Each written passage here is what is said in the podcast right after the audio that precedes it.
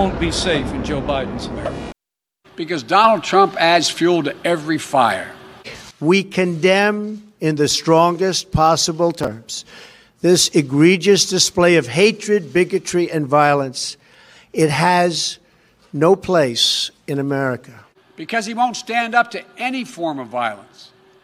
To anyone who acted criminally in this weekend's racist violence, you will be held fully accountable. Antifa's an idea. Those who spread violence in the name of bigotry strike at the very core of America. He's got no problem with right wing militia, white supremacists, and vigilantes with assault weapons. But many people in that group other than neo Nazis and white nationalists, okay? And I'm not talking about the neo Nazis and the white nationalists because they should be condemned totally. Racism is evil and those who cause violence in its name are criminals and thugs, including the KKK, neo Nazis, white supremacists, and other hate groups that are repugnant to everything we hold dear as Americans. Antifa's an idea, not an organization. Oh, you got it. Not militia.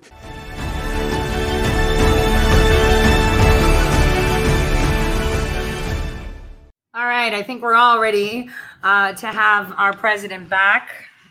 It's not going to be as fast. It's not going to be as fast. Like we said, six plus six is four and two.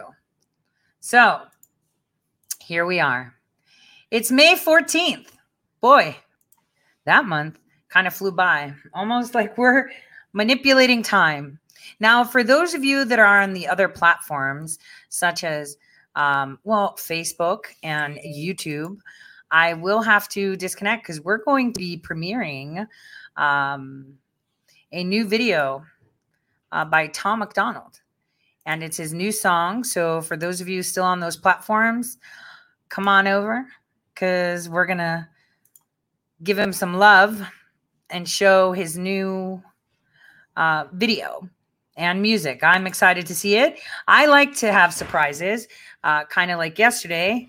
Uh, so for those of you making your way back uh, back onto Twitch and Trovo, yesterday I had Patrick Bergy with me. Uh, we went through a few things together, did a lot of things together, like uh, in regards to work. Okay, he's got a girlfriend.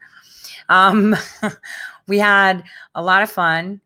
Um, he's off to do his book now. So we did a lot of things let's just say Quicks is going to be flipping things on their head really, really quickly. So, on that note, let me disconnect those platforms um, that will not allow us to show Tom MacDonald. So, hopefully, you guys can make your way onto um, Twitch or Trovo. And so here we go, guys. I can't wait to hear this and see this. I didn't. I waited to watch it with you. So here we go. Let's get this going. I'm really excited to see it. Um, there we are. And boom. Dear Slim, I thought you might have heard of me maybe Cause lately everywhere I turn someone's comparing us crazy I never would have thought when I was bumping Biggie and Pac That I would buy bleach in a box and become the product of shade But I'm here now, hi my name is Tom MacDonald. People call me controversial, I'm the one that counterculture follows Every song I drop's a problem, I offend an awful lot With topics commenting on race and politics, I'm pretty awesome Dear Slim, I know we're very different politically Seems like some of your biggest fans are the victims I'm triggering They're convinced I don't like you, which ain't consistent with history I was picked on as a kid and they don't know what Slim did for me. But I'm here now, and I fight the system just like you. Was addicted to pills and liquor and quit them just like you. People claim that you hate me, but Marshall, that can't be right, dude. You'd have to hate yourself as well as Marshall. I'm you. Marshall, remember back when you became Eminem. You changed the world with a pen.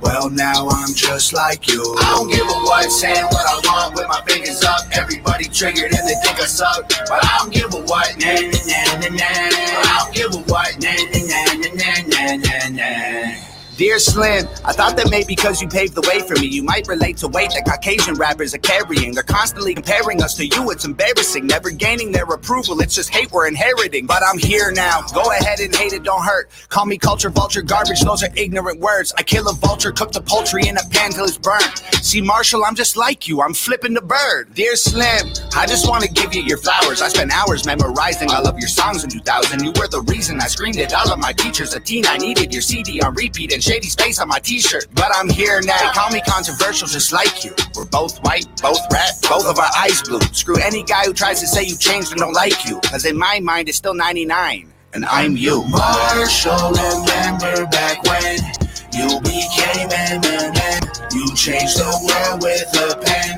Well, now I'm just like you. I don't give a what, saying what I want with my fingers up. Everybody triggered and they think I suck. But I don't give a what, nah, nah, nah, nah, nah. I don't give a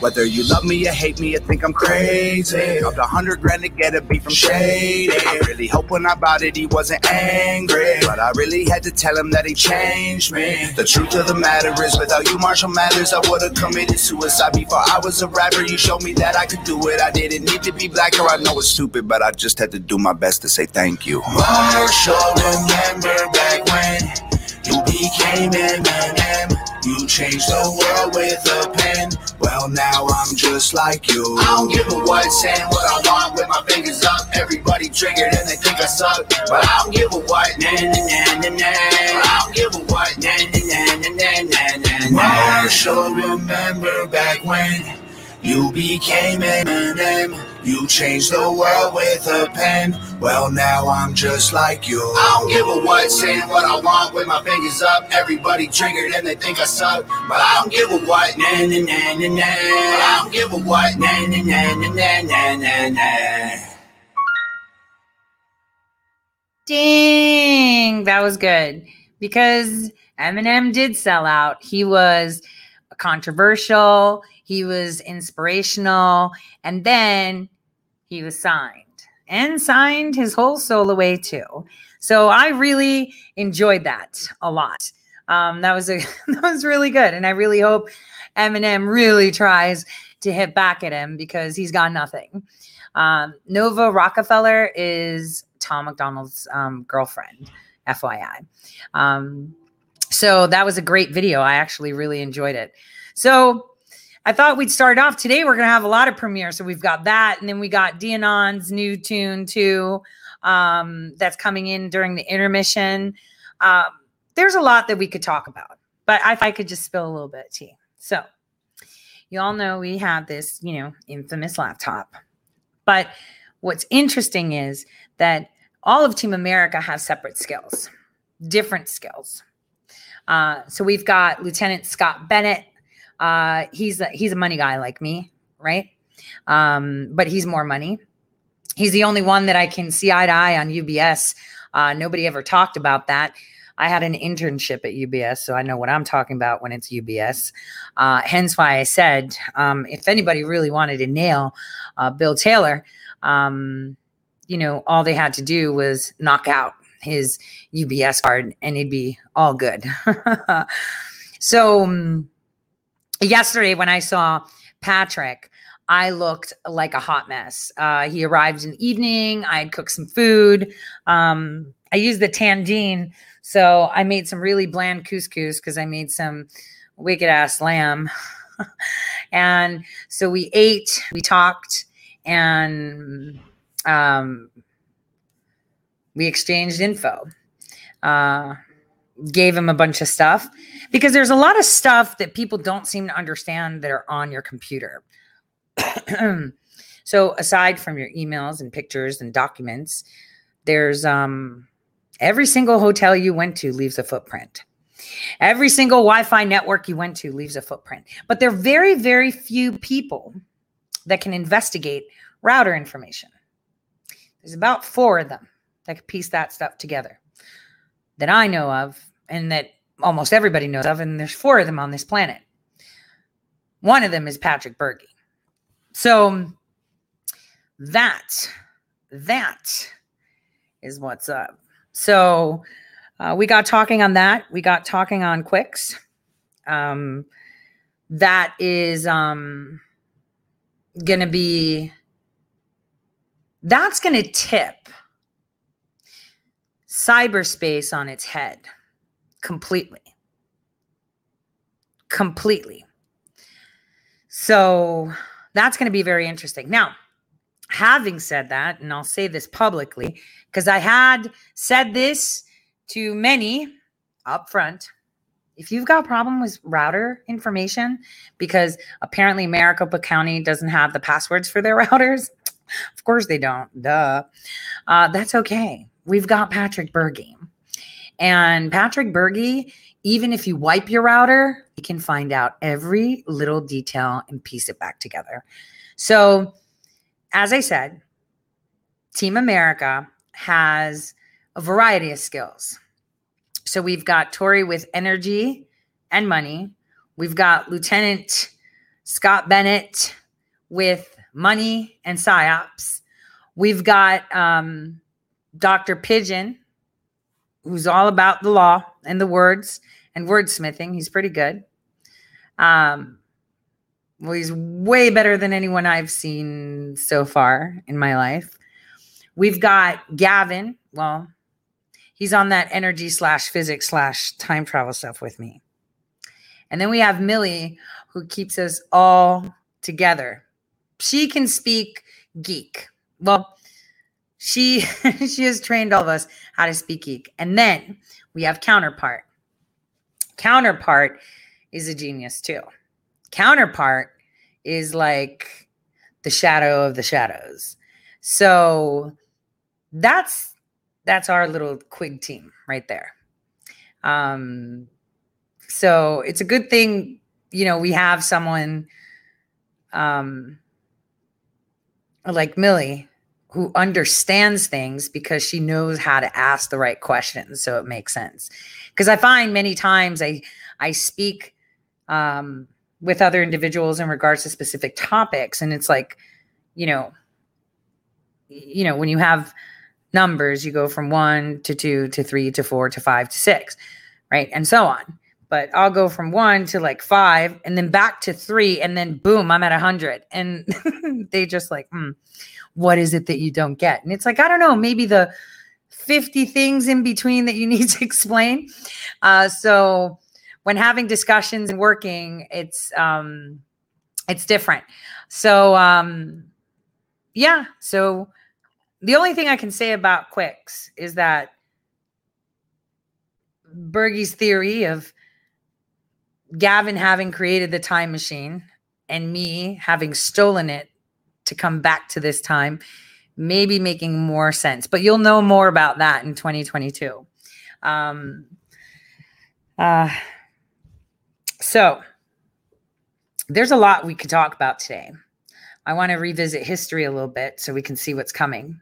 But i also wanted to um put together um, something that was that was fascinating because I hadn't seen anything from John Cullen in like forever. So let me take you back in time, personal time. This is 2010. There was a a video game that I had um, uh, uh, sat in on, just so you know how far ahead this has been planned. It was 20, 2009, 2010. So there was a back end chat room of uh, of a um, app. And the app was trying to contain a disease. I kid you not. Many of you may know it. And so this map had John Cullen's work in it. Um, a lot of us geeks had gotten in. For me, it was more of a how can I make it really, really difficult, you know, for someone to contain a disease, like the predictive analytics. And obviously, it was always showing origin in China, but it was deceptive. The origin was somewhere else. So I thought I would start today's show um, with one of his videos, and then further down, we'll have more because this is going to be uh, pretty interesting. Yeah, it was it called the plague? They changed the name so many times. It was like contagion. You know, I'll actually text my daughter Hera while we watch this to ask her the name of it because I had her playing it and she was stumped, but she found a way to stop it somewhere. So, you know, she gave me hints on how to, um, you know, add on. Now, most of us that worked on this um, worked on it anonymously, contributed anonymously. Um, and that was good because then they would never know that I was there all along.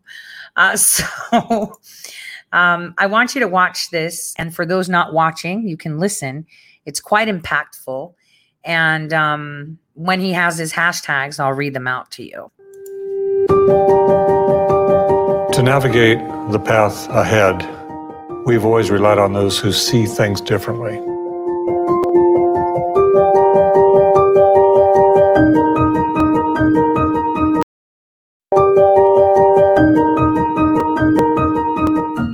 They show us that the possible can be a matter of how you see it.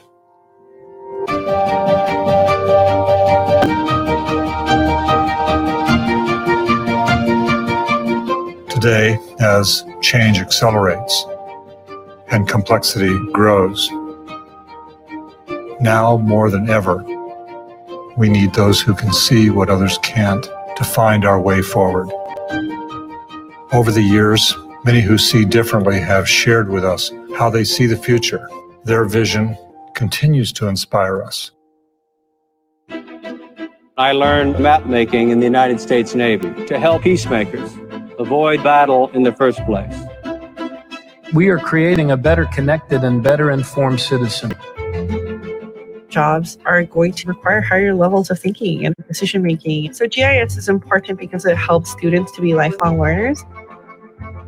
This is polio, a devastating disease which we can wipe off the face of the earth. That shows the power of GIS to help us change the future. I think the absolute cutting edge of map making has to do with mapping the brain.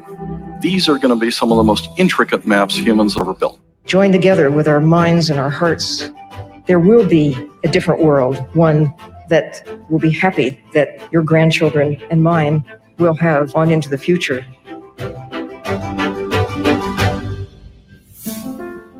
Together, we have the power to choose the way forward. We have the power to see what others can't.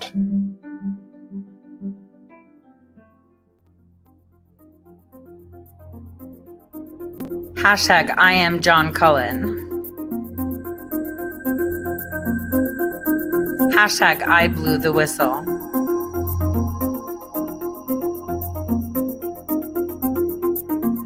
Is Dr. Fauci keeping secrets?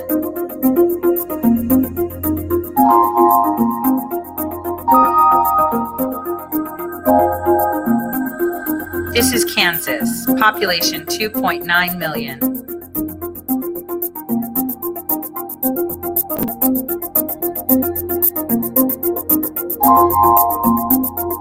Over 5,000 dead.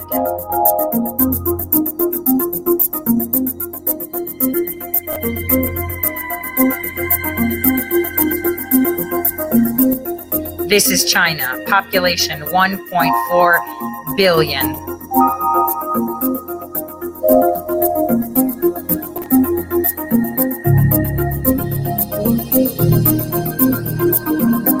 Less than 5,000 dead.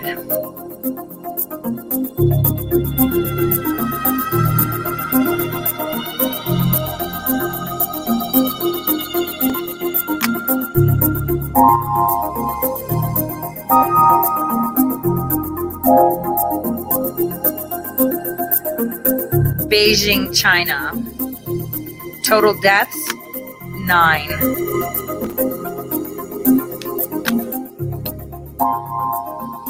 Shanghai, China. Total deaths, seven.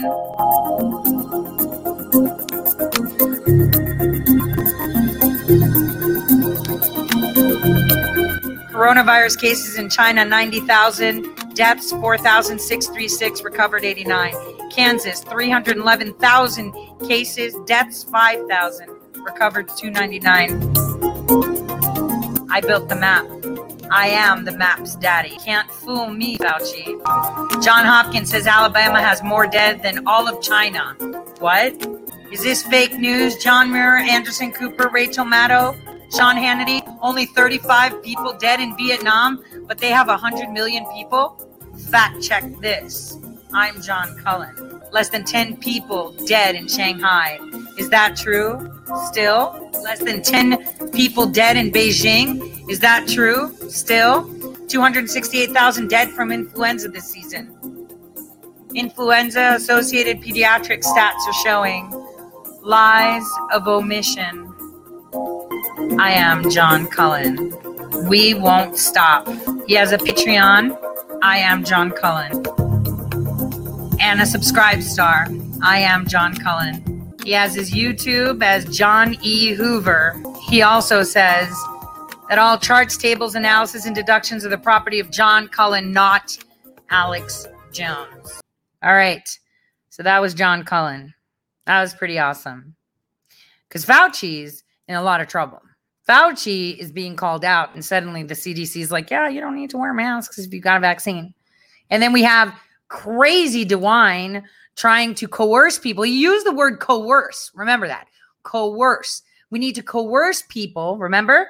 We had that on yesterday. Coerce people so um, they can take the vaccine. It's like nobody wants it. So let's throw lotteries. They threw free donuts. Some losers fell for that. Sure, free donut to just become a lab rat. Hey, here's 40 bucks at Target, right? Oh, guess what? You're going to get some help with your taxes. Another illegality. And now it's like we're going to use federal uh, taxpayer dollars to create a lottery that doesn't include everyone because we said so. In the meantime, we have all of them telling us what's happening. Well, let's look at another video of John Collins. This time it's about Mr. Cuomo himself. Mr. Cuomo, you got a minute? That's the title of the video. Let's take a look. Do you have a minute, Mr. Cuomo? Shanghai and Beijing have 16 dead total. Cuomo has 46,593 dead.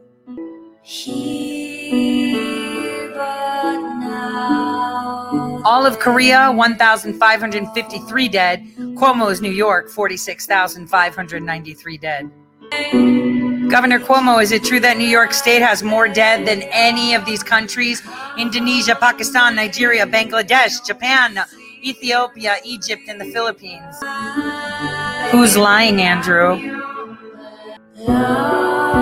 We are the news now. Wow, I did not see that one coming. I had not watched it that long.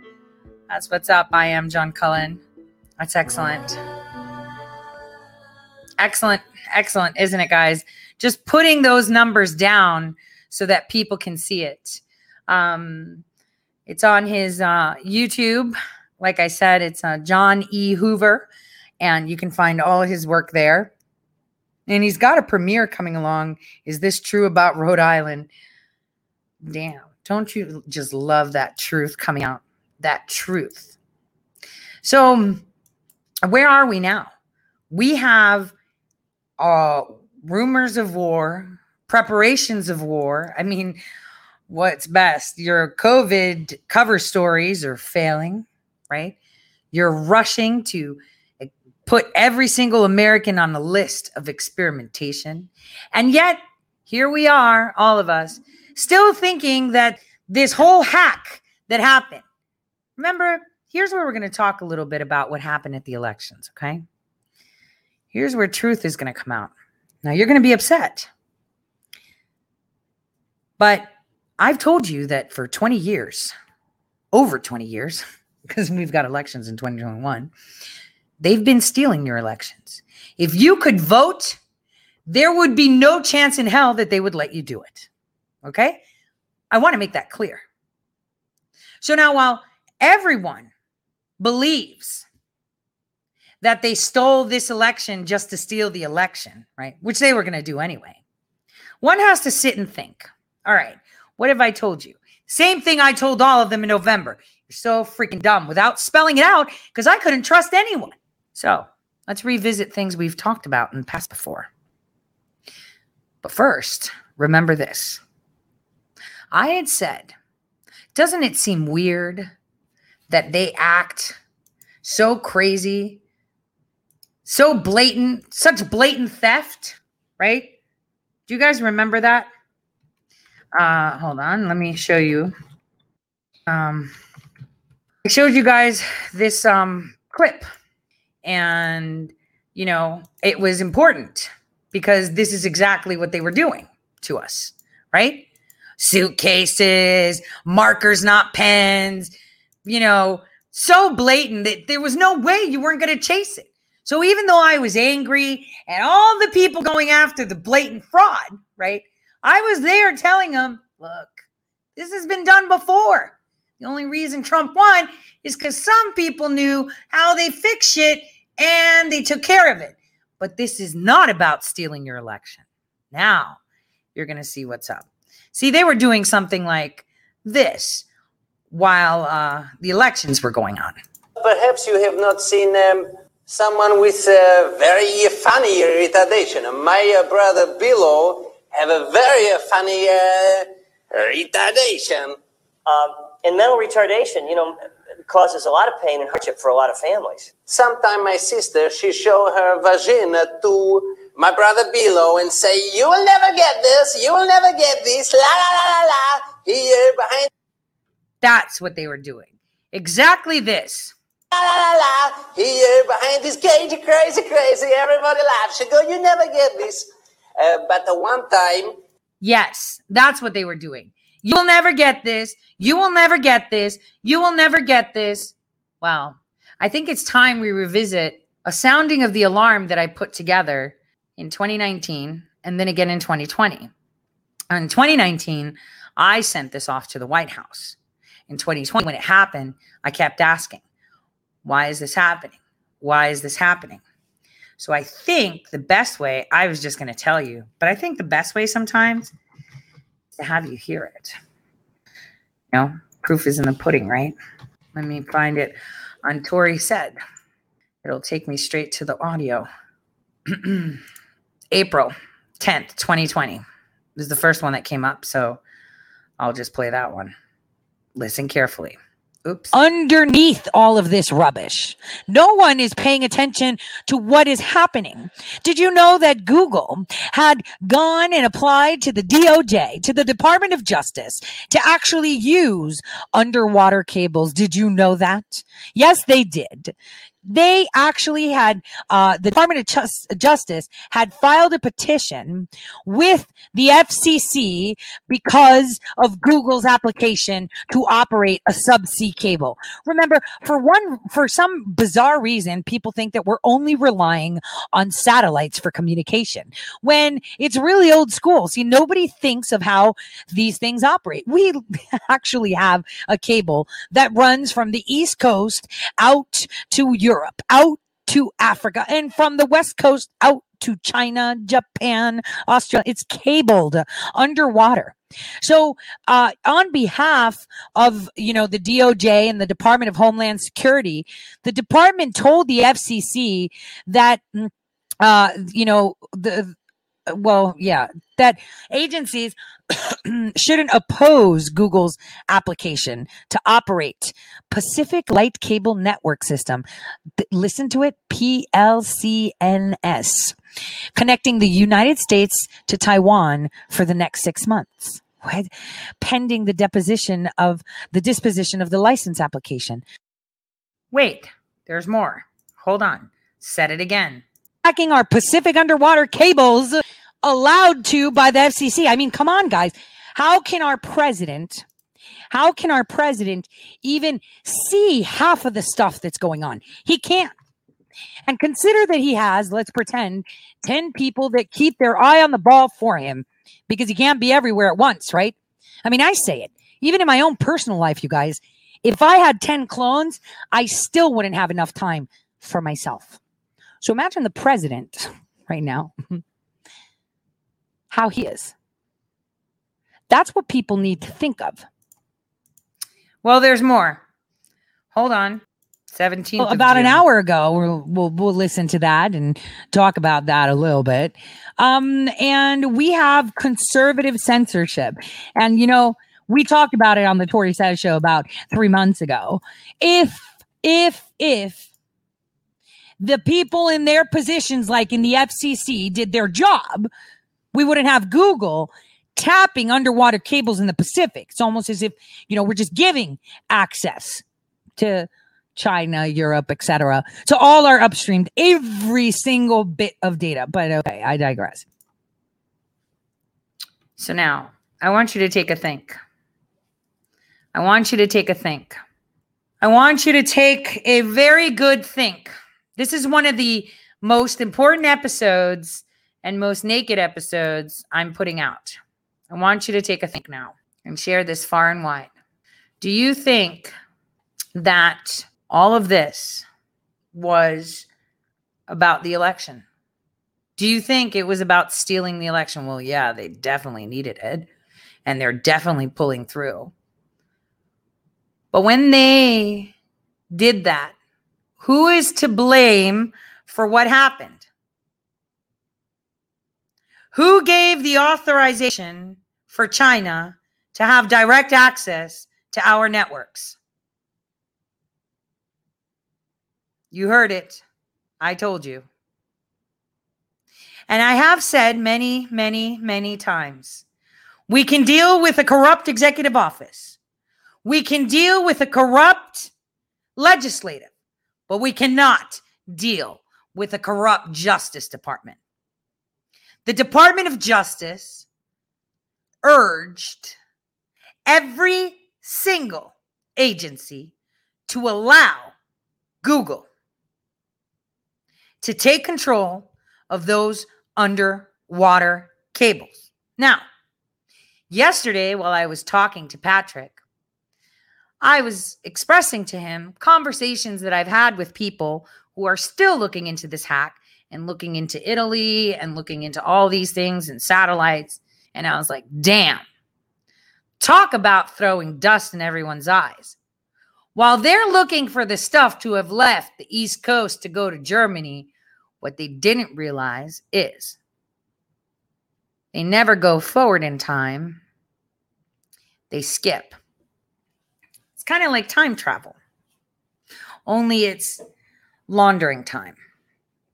If you remember when the elections happened, systems and elections closed from east to west.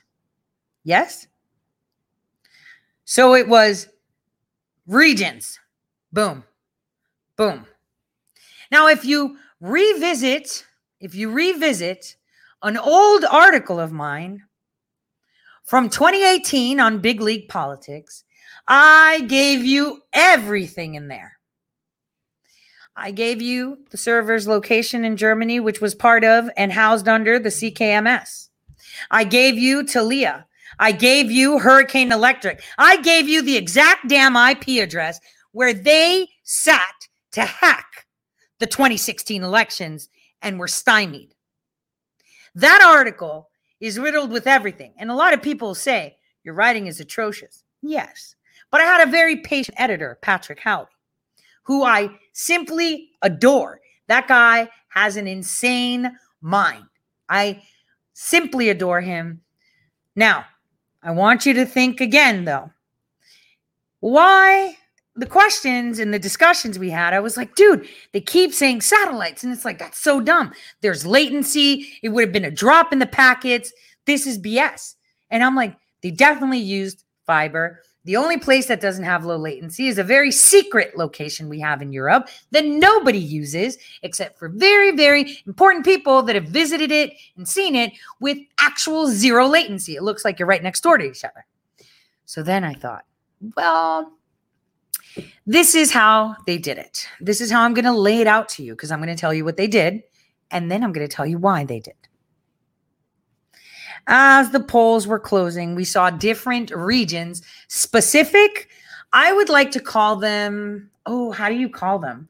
Shoot, I would say a knot, but it's not knot. Ah, that's mathematical. Nodes. There we go. Nodes. So the eastern region, northern and southern have their own nodes. Midwest has their own node. Mountain, Pacific, and then Alaska and Hawaii. Now I want you to pay attention to the states and where the elections got stuck. Stuck. Those were nodes. Those nodes were dumping data to the one before them. So it went from East Coast to dump the data in Michigan, dump the data. You see? Dump the data, dump the data. Last port of call, dump the data, Alaska. That's why Alaska hung. And from Alaska, the data was packaged and shipped underwater straight to Taiwan through these fancy, sexy cables. Then from there was bounced to that super secret server that we have, or location of servers that we have, bounced off with fibers to that European station that had a final destination of Germany. Now, what were they collecting? Well, now let me see. When did I say it? I'm pretty sure I told you guys without scaring you. Um, let me see if I have it on Tore Says. It was, I must have masked it when I said it. I'm pretty sure because that was really important clue. I didn't want to die yet. Give me a second. Um, 2019. 2019. Okay, I did mention it. June 2019, December 2019. Okay, let's go with June 2019. June 30th, 2019. Here we go. in Denmark right now.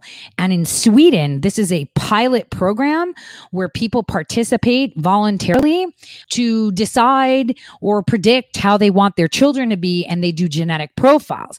Now, here's the kicker. Looking into 23andMe and Ancestry.com, um, com, they actually use numbers like that because they want to use certain percentages without providing identifying information so that in the next couple of years they can reach out to US citizens you know without knowing who they are through these companies that they registered to say that your genetic profile matches favorable outcomes blah blah blah or strong genetic lines we'd like to speak to you Now let's go to December 5th, 2019. do you know that when you read your right, your consent to treat when you go to the doctor, ask for the small print. In there, you'll see that you allow them to keep your pictures and DNA information on file for at least seven years. And they can share that to federally approved things. Federally approved, like what? Hmm makes you think. So while you're in the hospital because you tripped, you're you're you tripped and fell on a sidewalk, right? Think about it. Let's go to that terrifying. Uh, what are you talking about? You must be crazy thought. You trip and fall and you go to the hospital, you sit down, and they realize that you are an exact match for Rockefeller and he needs a heart. Or George Soros and he needs a liver or a lung or a kidney or intestine, anything, right? Or an eye. And you're a perfect match because you wouldn't even have to take immunosuppressants because your blood analysis that I just took, your blood to see, you know, if you have white blood cell count or whatnot, the DNA hit a match. Now that was the episode from December 5th, 2019, titled Organ Trafficking. Pff, funny. It's also in the news. But let's go to this one. This is from April 4th, 2020. S- Makes sense. Okay, so here's another one from Jonathan Shaw. It says, That's why they were pushing Ancestry.com so hard. I've always felt they were trying to catalog us. So, Tore, uh, uh, do, what do you think? Uh, do you think they're cataloging us? I mean, They have been. what are they doing? 23andMe, uh, you know, was actually owned by the wife of the dude at Google. Like, come on, guys. It's not rocket science. Yeah. So that was my interview with Millie on April 4th, 2020. Wait, there's more. Hold on, because you guys need to understand what it is that they were getting. There's a lot of references, but I think this one's pretty good. September 4th, 2020. ways to take that portion of the DNA that makes you smart and silence it. Okay. Everything, there's always a reason behind everything.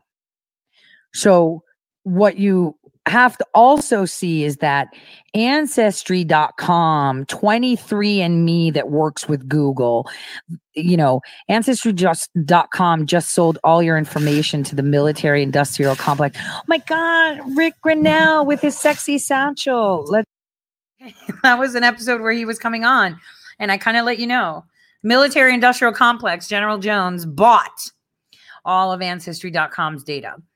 Now, keyword here, because now is where I can show you who's really got the goods. What was it that the Maricopa County said that, that why they didn't want them to be on the routers? Because they had health information and other information of people. So now let's all sit back and look at the US map on election day. And we're going to ping from east to west. That's what's up. It had nothing to do with the elections, guys. They were like, look, look, look, look, look. We got suitcases. Look, look, look, look, look. We're going to set it up. Look, look, look. While they were stealing your fucking data. That's what they did. And it ended up in General Jones's CKMS contract in Germany. That's what's up. Now, anybody else telling you anything different obviously has no idea what they're talking about. The byproduct was them stealing the election. The priority was taking all your information to crunch the numbers. This is where it comes full, so- full circle. Three years of me talking about this. Because using another platform, even though it was very effective, waking people up, it also created a lot of conspiracy theorists that relied on it like a Bible. And in the future, I could tell Gavin, remember that? So don't be mad that I steal it. so, again, that's what happened. They stole your data. They stole everything. What was I telling you the COVID testing was called? DNA harvesting parties, didn't I? Didn't I? I did tell you. And now, months later, what is everybody saying about the tests? They are what? Oh, DNA testing kits, aren't they? I called them DNA harvesting parties in 2020 in March. So, for anybody out there telling you they've been giving you the news, that's bullshit.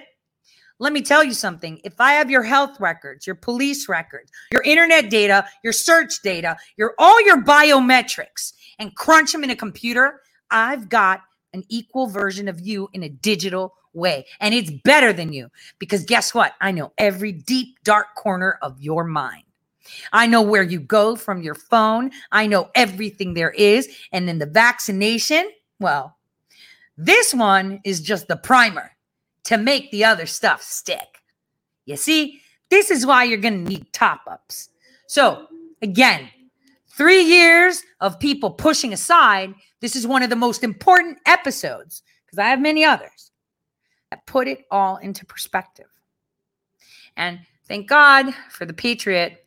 I created the ToreSays.com site because you can search it. And since I do have some subscribers on Subscribestar, I can pay for the Simplecast platform so I don't have to flip it on them to make a move to Megaphone. Even though it kills my numbers in regards to podcasting, because if people listen to it on Simplecast, my numbers drop. Doesn't matter. It's about information, right? And this is really important. This is why we played that video of the chief of disguise of the CIA. And what did she say was the cure to all this? Nice fat EMP. But the thing is, they've already thought about that. And all that shit's up in space anyway. So, whatever. That's gone. So, while everyone thinks that all this stuff was being done, right, to steal the elections, the elections was a positive thing for them. And it flexed their muscle to show just how strong they are. You see, that's what happens. That's what happens. So, for the record, anyone else telling you anything different, oh, they just wanted to stop Trump. Yeah, they did. but it's not the first time they try to steal the elections. And if you want to know where Brennan was on the day of the elections in 2016, you need to look at my article on Big League Politics, where I showed you right where the fuck he was in Virginia on a dot with an IP address, period. I have it right there. In 2018, I put it out there. That's what's up. So, many people that I know scratch their heads. Uh, what's this? Right? There was a person that I had a conversation with in December. Tell you, and I and I mentioned it to Bergy. I'm not going to mention that person's name, right? You guys all know the the person because they they're everywhere on TV. And I said, "How about that GameStop?" This is this is I think it was after their birthday, but before Christmas. I don't want to check right now, but it was around there. Um, how about that GameStop? And that was so random. And I was like, I'm going to drive that. That's what's up. And that was done on purpose to be able to show a proof to them when I needed to cash that in later. Because it seems that, you know, we're so stuck in what we've been taught that we can't see truth, even if it knocks us in the face, gives us black eyes and a bloody nose. We're still, you know, focusing on shit they feed us. Bottom line is, they stole the elections. It was a positive product. They needed to steal the elections. But even though President Trump was president, they were still screwing us over. Because, like I said in that show three years ago, he's one person. One person. And all around him, nothing. And I didn't make mint. If you make profit off of things that you reality hack, it pings back to you tenfold, kind of like a paradox, if you get my drift. So, really wish I did. I can't. So, this is what happened. They stole your data. Your data is the most expensive. You know why? You know, because Patrick has said this before and people don't listen. You know, he's so like, mm, right? And whatever. But I love him because this morning we were having coffee before he left. It was an awesome sunrise. That's how early we got up. And you guys know from my telegram what time I go to bed. So we were having coffee and um we were just it was like, damn, right? Next year, this year, senators like Matt Gaetz, for example, he had everything. He had ShadowNet in his hand. He knows the power of data because they won't even need you to show up at the polls. They've got you so inside out. Sally May's freaking pers- virtual persona has already voted for her. I don't give a shit what you say. You could turn up at the polls, your vote's already been cast. They know if Sally May is going to go check to see if her vote mattered. So they're going to know. And more likely, they're going to know that Sally May is going to complain, so they won't auto vote for her. But if Sally May won't complain, and they'll know, they won't do it for her. That's the way it is. They don't even need you anymore. Now they can give you an illusion that you're just doing everything. And this is why I always say don't give anything to PACs. Don't give anything to the GOP. I mean, DeWine sat there and said, Of course I'm a Republican. Yeah, you are. You're the face of the uniparty that pretends to be another party, controlled opposition. Ergo. So that's what we got to say. And then we have to deal with shit like this. This just terrifies me. You ready to see this? I saw this and it blew my mind. All I can say is, that, the fake news just doesn't get it, do they? They don't. Uh, wow, this is something else. This was produced with our taxpayer dollars. A believe it or not, this is a recruitment ad for the United States military, the Army. It begins in California with a little girl raised by two moms.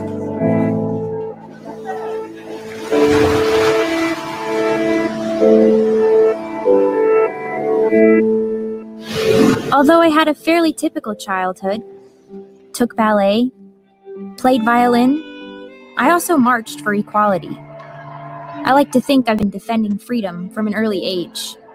Uh, I was served in the military. We don't really care where you came from. That's one of the great things about the military, you know. But just, and by the way, that's uh, quite a bold stand. It looks like Joe Biden's lawn. Remember back on Valentine's Day? Love each other, respect everyone. Wow, that's uh, gutsy stuff. What's next? When I was six, I left her paralyzed. Doctors said she might never walk again. But she tapped into my family's pride to get back on her feet. Eventually, standing at the altar to marry my other mom. With such powerful role models, I finished high school at the top of my class and then attended UC Davis, where I joined a sorority full of other strong women. As someone's having fun with this. Uh, it's kind of irrelevant again. Uh, oh, by the way, the two moms uh, weren't married. They got married much later. Um, whatever, right? More, last. But as graduation approached, I began feeling like I'd been handed so much in life a sorority girl stereotype. Sure, I'd spent my life around inspiring women, but what had I really achieved on my own? One of my sorority sisters was studying abroad in Italy, another was climbing Mount Everest. I needed my own adventures, my own challenge. And after meeting with an army recruiter, I found it a way to prove my inner strength and maybe shatter some stereotypes along the way. I'm U.S. Army Corporal Emma Malone Lord, and I answered my calling. Congratulations, Emma. The only one who's carrying a stereotype seems to be her, walking around with all that stuff and putting it before you. We just didn't care about that stuff in the military. We really didn't. I was there in the 90s and uh, all kinds of people were there. Trust me. Uh, you want to see a real commercial that'll make you possibly want to join the Marines?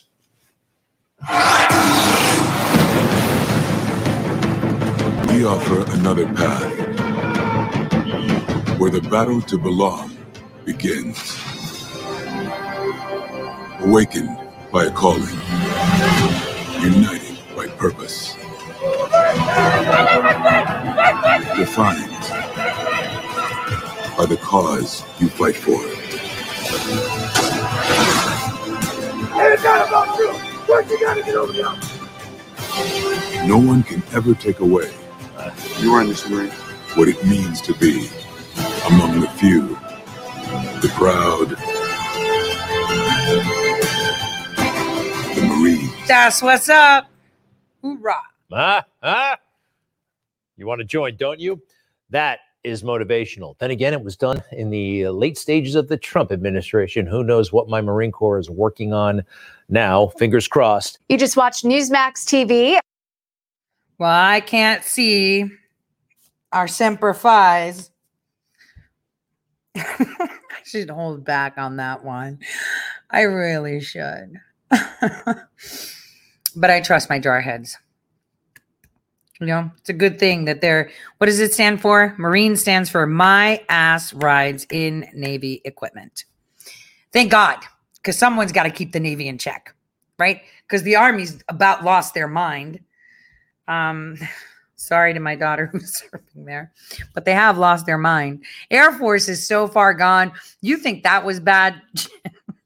you need to go and see what the Air Force is doing, how they're uh, dealing with people. And don't forget, the Air Force, they get a ribbon for completing boot camp.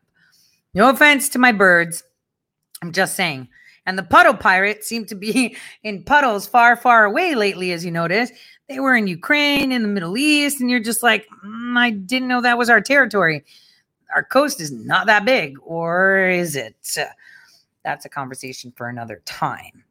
So um, we're going to cut to a quick break and then we're going to come back and see some really cool stuff. Oh, before I go, on the screen, someone said, Oh boy, UC Davis. I wanted to say something on that. That's why I pinned it there so I don't, so I don't forget.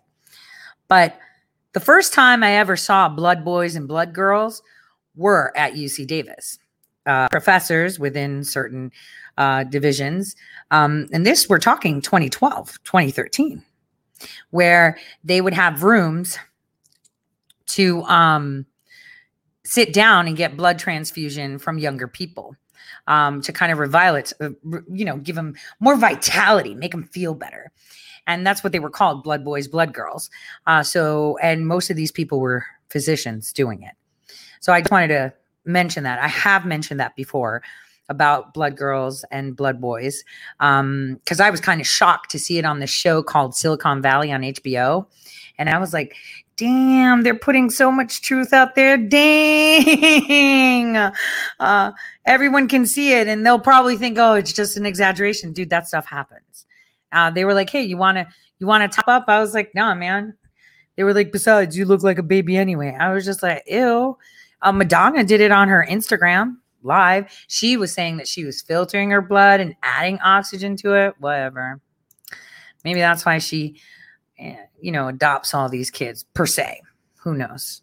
Uh, so, on that note, we're going to have a short intermission with a new sneak preview of a new song by Dianon. So, I'll see you guys in just a bit.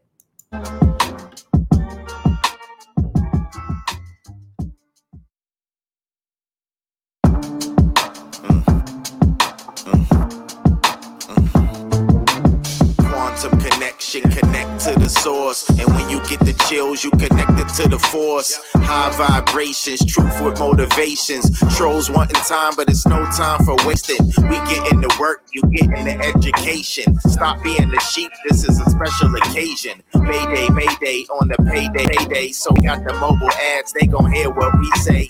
Money and power, that's what they chase. So we ain't on up online with no face, just voices. No group think we make choices. You can keep that fancy talking Rolls Royces. Laptop from hell, man, it's so wrong. And you could look it up on lookingglass.com. Ends at Stinky, a prince with princess. And he closed his accounts and lost all the interest.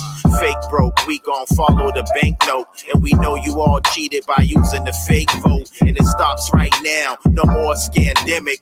Got plenty of dirt with grassroots in it. Be order, just one drop is in order. And we gotta win for our sons and our daughters. All of those kids that's trapped on those borders. So we save the world, we ain't cutting no corners. My body, my choice, you can keep your jabs. We definitely don't need none of your poison labs in Kansas. Your itchy soup is praying they mantis. Stop thinking we sleep. We don't need your advances, we taking advantage. All the cities is standing, and all we had to do was follow all the commandments. Plus, we had a teacher with the quantum enhancements. Music started circulating all of the planets in the deep state mad now. They really can't stand it, but it's funny.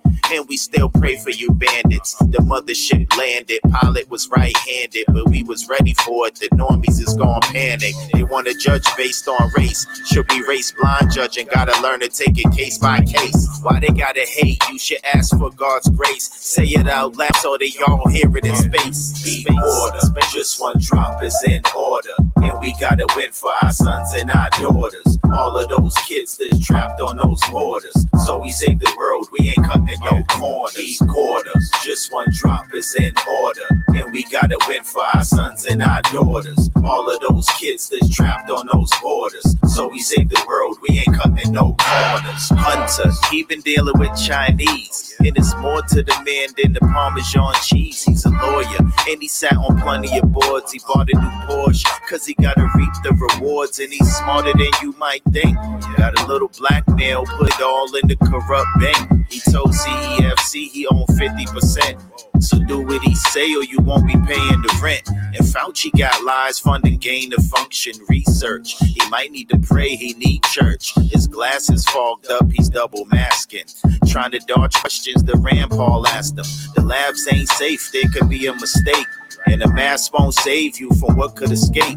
Yo, the swamp goes deep, it needs to be drained. I'm hearing this pain, just wait till it rains. Rain. Just one drop is in order. And we gotta win for our sons and our daughters. All of those kids that's trapped on those borders. So we save the world, we ain't cutting no corners. Quarters. Just one drop is in order. And we gotta win for our sons and our daughters. All of those kids that's trapped on those borders. So we save the world, road. We ain't cutting no corners. corners.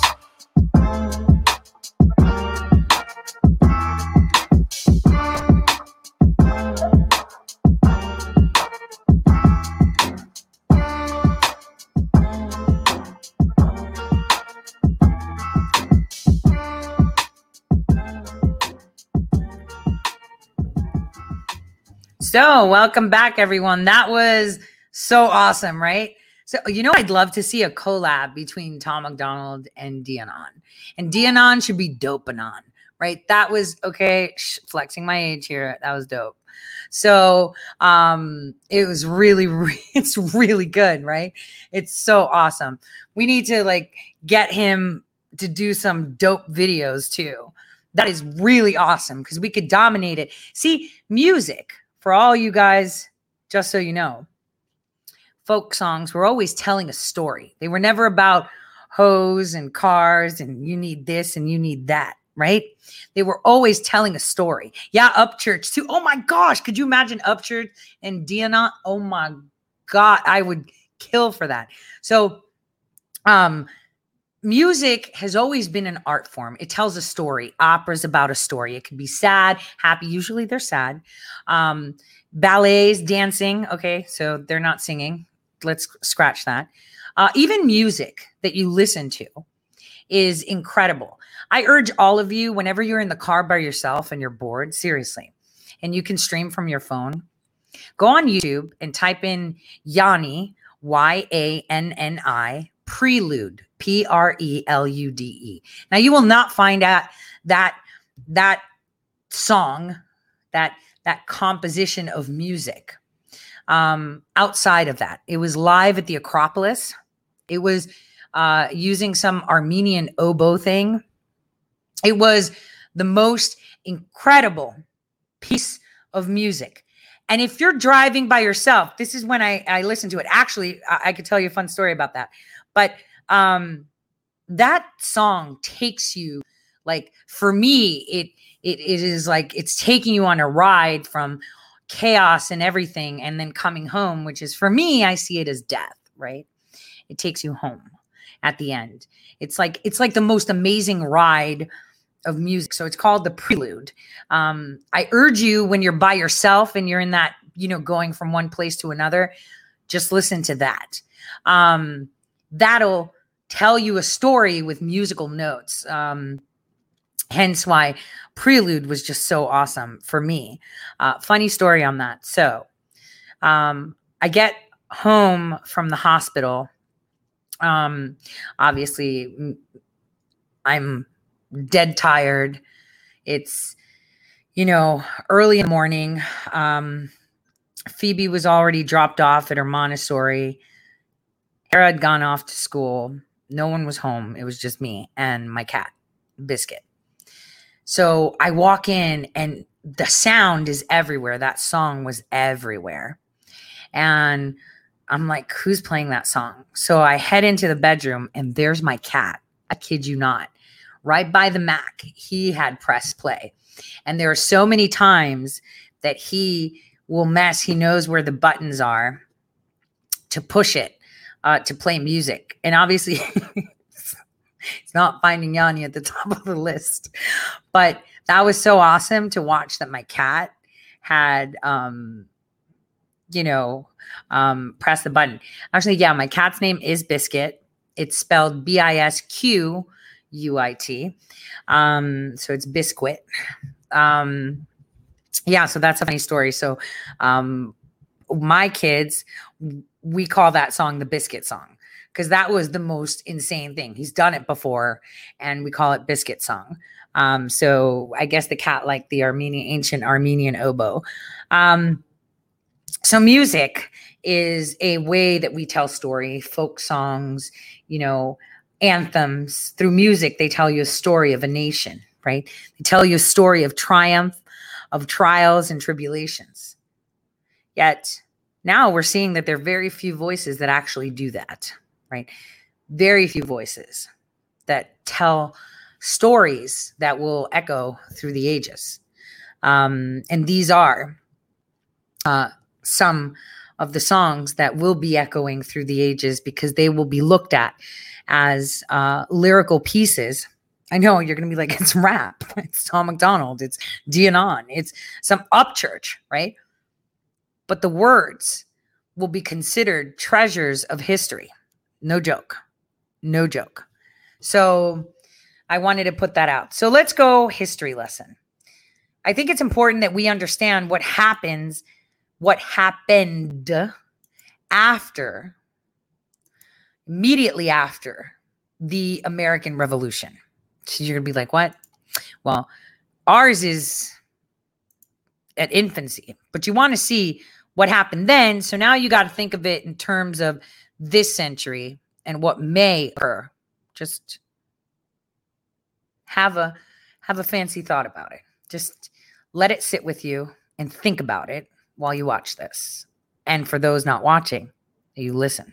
Think that the moment the British surrendered at Yorktown, the United States of America was born.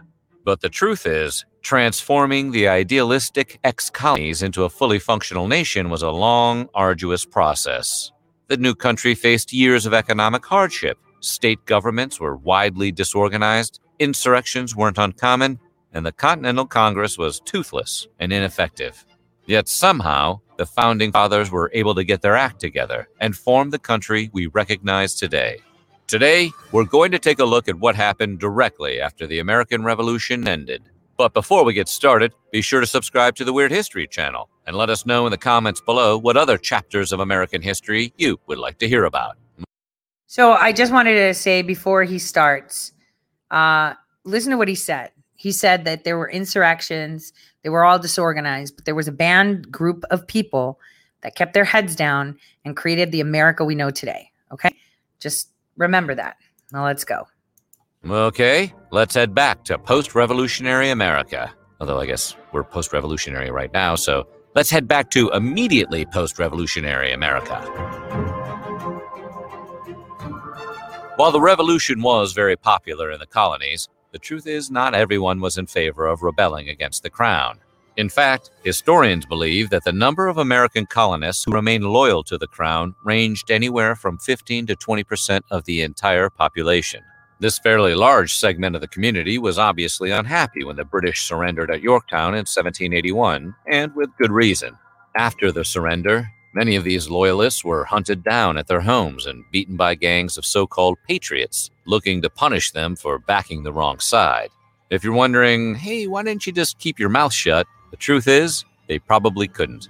While a number of people, mostly wealthy, had the luxury of being able to keep silent about their politics, circumstances made it such that most colonists had to publicly choose a faction.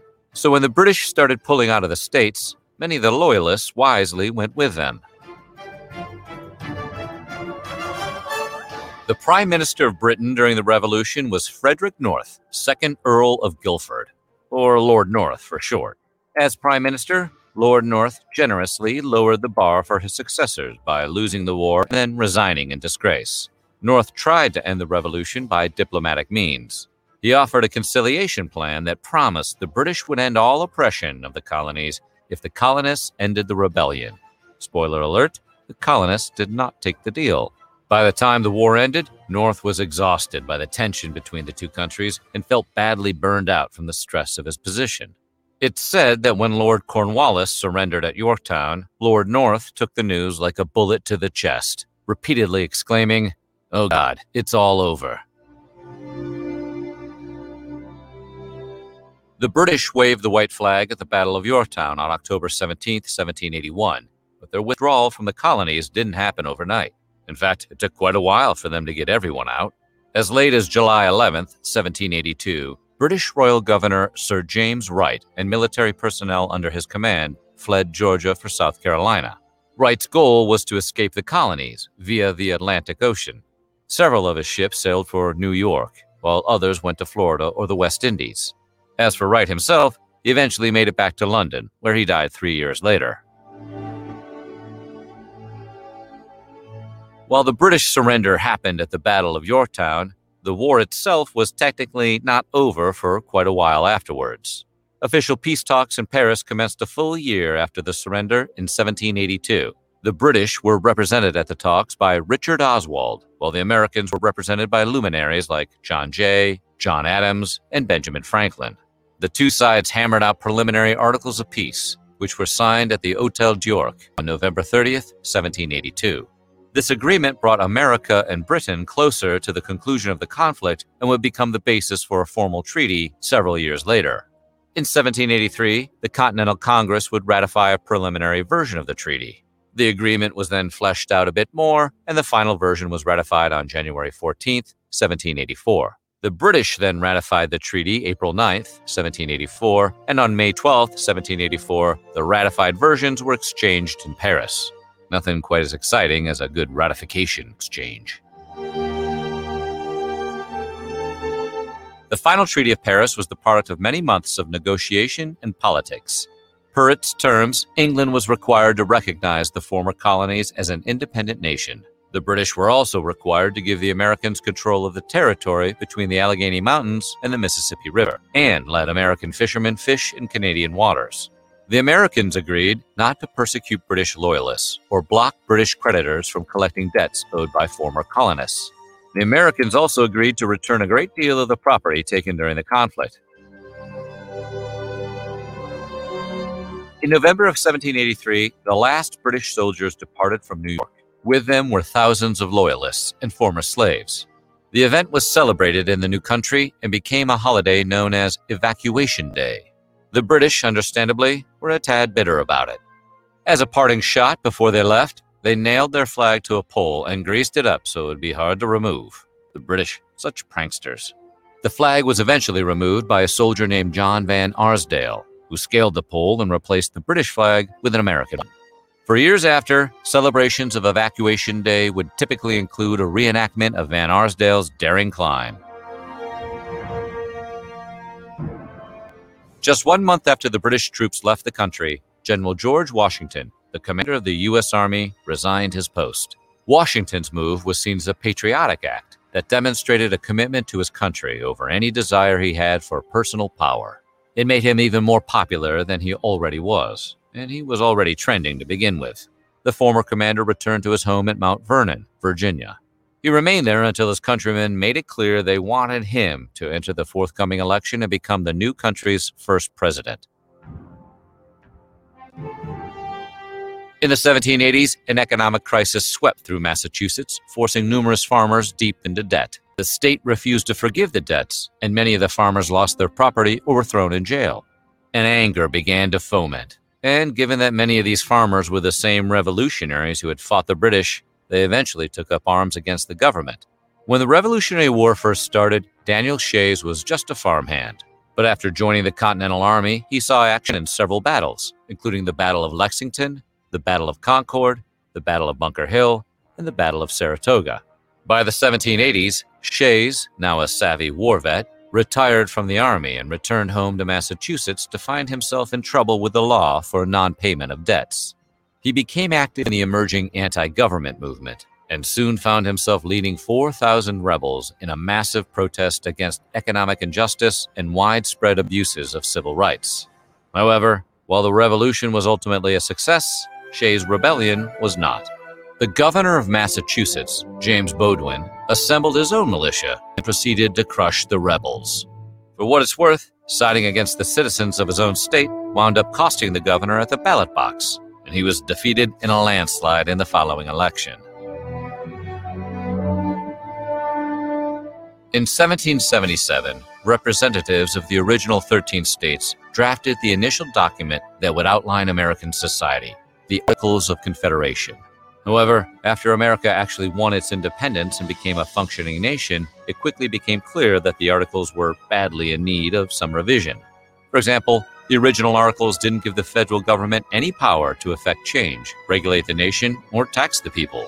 A growing consensus emerged that a constitution was needed. So, on February 21, 1787, the Confederation Congress called for a convention to propose a new form of government. Delegates were sent to Philadelphia to craft the new governing document. Over the next several months, various plans for the new federal government were presented and debated. Eventually, compromises were reached, and after a signing ceremony on September 17, 1787, the United States Constitution was completed. While the Constitution is considered the backbone of American democracy today, it wasn't an immediate hit with everyone. In fact, it took several years for all of the states to ratify it. While there weren't formal political parties yet, factions quickly emerged around those in favor of the new Constitution, known as Federalists or Cosmopolitans, and those who were against it, known as Anti Federalists. or localists. The first five states to ratify were Delaware, Pennsylvania, New Jersey, Georgia, and Connecticut. Several of the other states had serious misgivings. The document failed to protect basic human rights such as freedom of speech and religion. To rectify the situation, 10 amendments, known as the Bill of Rights, were quickly added to the Constitution. Meanwhile, Alexander Hamilton, James Madison, and John Jay undertook a relentless campaign to convince New York, then a firmly anti federalist state, to support the new plan. The three men wrote numerous essays under the pseudonym Publius. Today, these commentaries, famously known as the Federalist Papers, are often cited by the U.S. Supreme Court as evidence of the framers' own contemporary understanding of the language in the Constitution. By its own terms, the minimum number of states required to ratify the document was nine, and after much public debate, that number was reached on June 21st. By the end of July, another two signed on, and the process of starting up the new government began. The United States of America held its first presidential election under the new Constitution in 1789. The rules of this first election were extremely different than the laws governing elections today. For example, only white male property owners were allowed to cast votes. Also, the candidate who got the second highest number of votes would become vice president, an arrangement that didn't work out too well and was changed relatively quickly. In addition to General George Washington, there were seven other candidates in that first election, including John Adams, John Jay, John Rutledge, John Hancock, hmm, John was a popular name, Samuel Huntington, Benjamin Lincoln, and George Clinton, who was the governor of New York, and not the guy from Parliament Funkadelic. In what will come as no surprise to anyone, the election was won by the massively popular George Washington, who, in something that would be inconceivable to Americans today, was the unanimous choice of both factions, Federalists and Anti Federalists. He would be sworn into office on April 30th, 1789, and henceforth be known as the Father of the Country. So, what do you think? How do you think the Founding Fathers did? Let us know in the comments below. So, where do you guys think we're at right now? We're at the part where the revolution is almost over, and we need to see which side is bigger and louder. We already know where the numbers lie. I already told you it's 120 million strong. So, this is all you need to see for now. That'll come more into focus the end of August. Now, what we see is a growing hate for what our nation stands for. What we see is an attack on the very foundations of this nation. And Chris, Chris, Chris actually made it really clear, and I think he puts it perfectly. They hate America, which means they want to change it and destroy it. You see where we're at now? That cusp, where they're going to bring back the initial. Who was the initial? Oh, it was George Washington, duh. And then they voted him in unanimously. All the factions that had been created across the nation. Howdy, howdy, howdy, and welcome to it, everybody. The Chris Salcedo Show on Newsmax TV. Now, for most of last week and all of this week, the Salcedo Show has been focused on several aspects of socialist Democrat hate. We've detailed the left's racism against blacks and Latinos. We've sounded the alarm about their teaching Marxism and hatred of whites through taxpayer funded government run schools. And now we can add another element to the left's hate anti Semitism.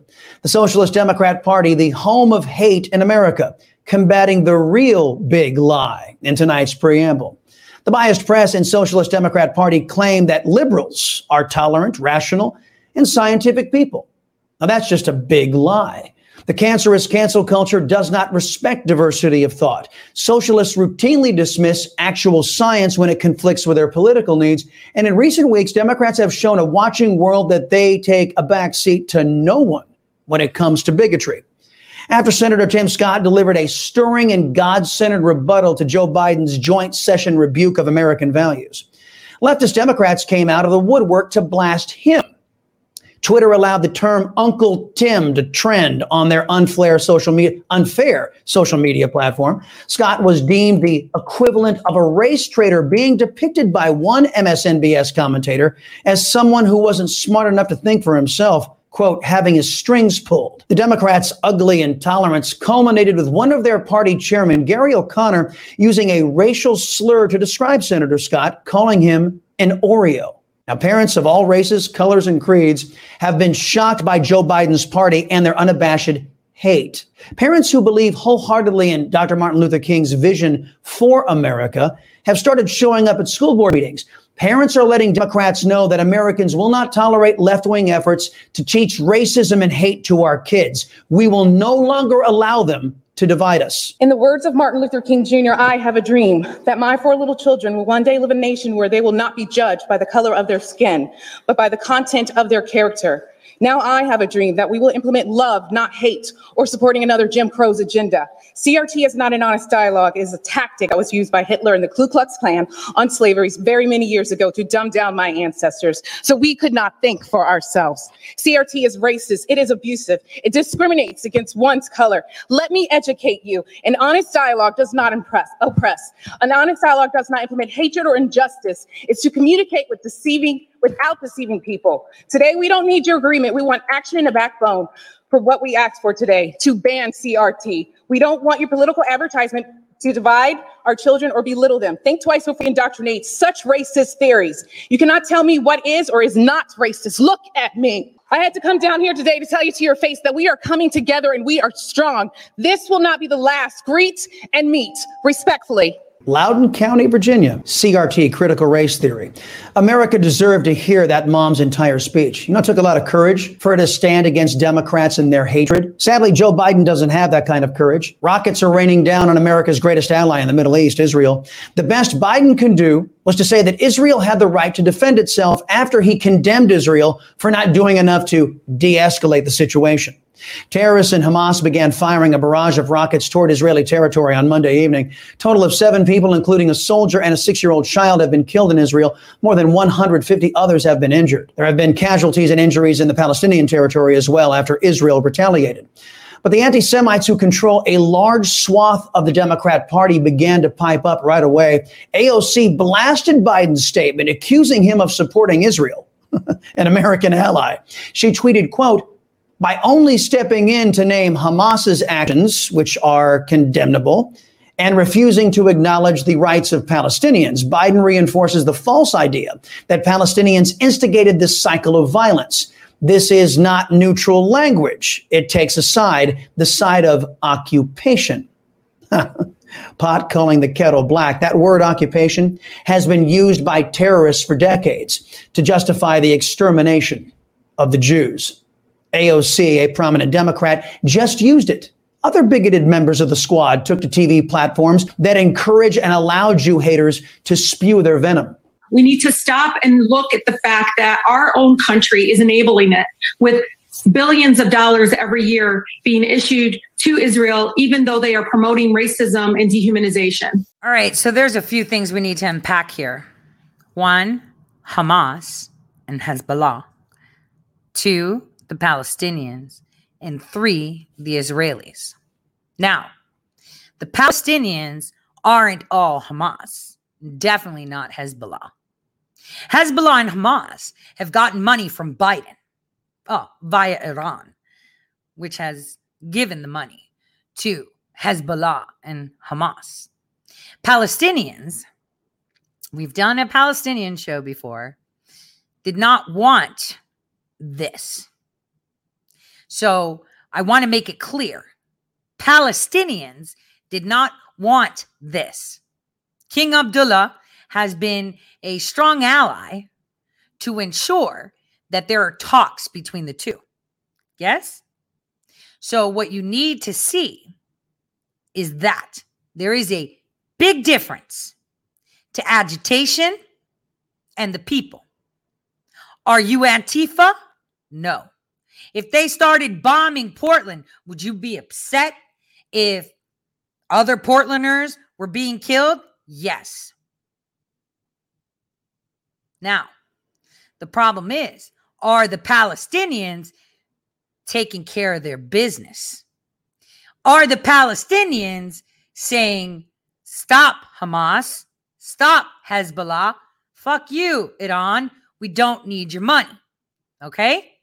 That's the question we need to ask because right now the Palestinians have the right to be enraged because they're not doing it. But the others are doing it. And who are the others? Wait, we're going to unpack this so you can understand. Because there's three different fronts we're talking about. And then we come full circle. You see, Rashida MF Tlaib there offering an idiotic justification for violence against the Jews. Just accuse them of being racist, then it's okay for Hamas and other terrorists to bomb the hell out of Israel. It's the same rationale the Democrats use in America to justify the violence their BLM and Antifa thugs have been dishing out on our streets for over a year now.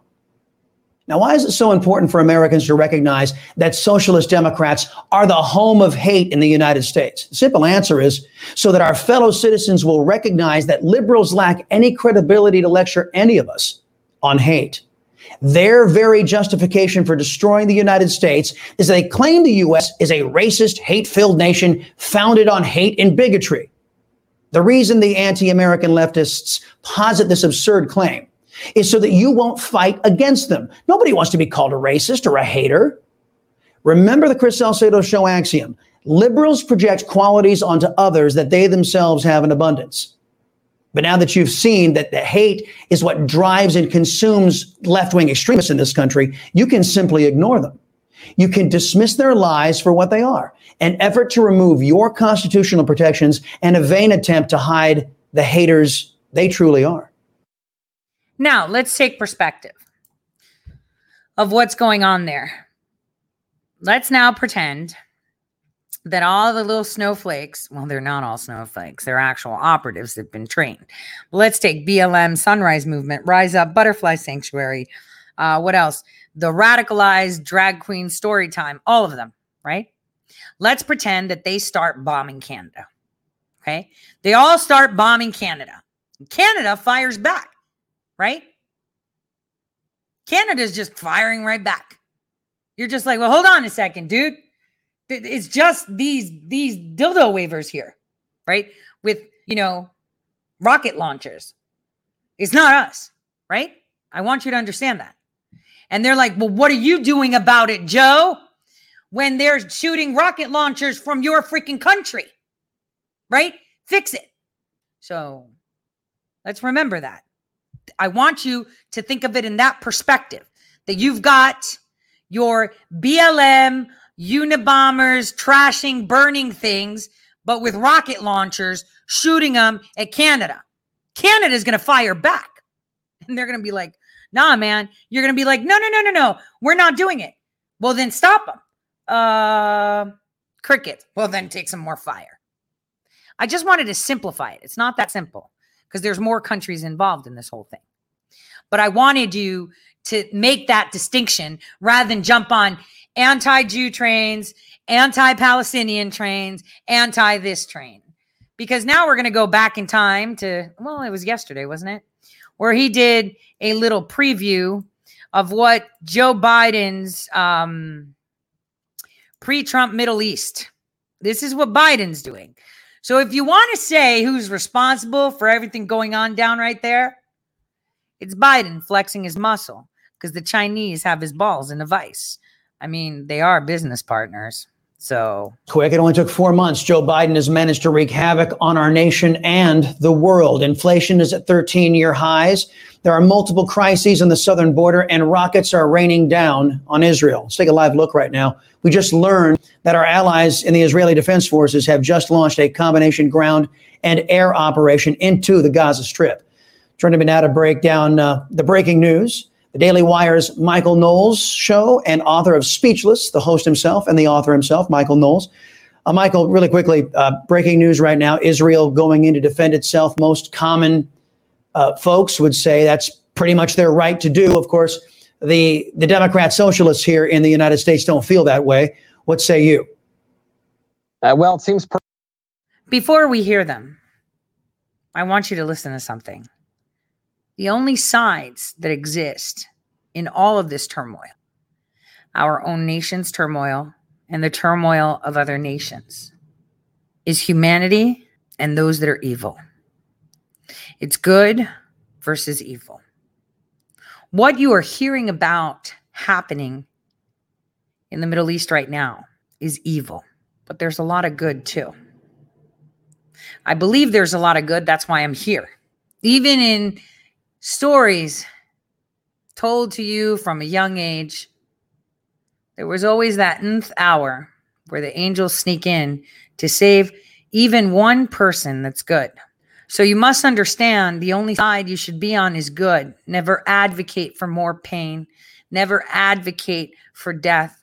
Never advocate for someone else's punishment. Now, I say this with a really, really tough, you know, personally, I am torn. I find pleasure in someone being held accountable, right? Or a nation, right? But at the same time, I shouldn't have that. All of you shouldn't be jumping on any any trains. No matter how much I loathe humanity because it's more evil, more evil prevalent than good. It doesn't mean that the good can't outshine the evil. So I want you guys to not jump on trains. I want you to try to put it into your mind the way you would see it. If Portland suddenly shooted, started shooting rockets and missiles into Canada, do you want them to start bombing Nebraska or, you know, or even Portland or Seattle or, you know, Walla Walla, Washington? That's a real place, right? Um, you wouldn't want that because it's not fair. But then on the other hand, Canada feels they need to defend themselves and they're like, well, we're going to keep shooting until you get those groups under control. And then the question is, what if the people have no control?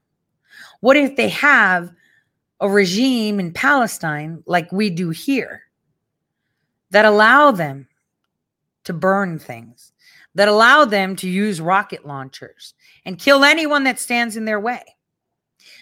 On one hand, you will say self preservation and they do not speak.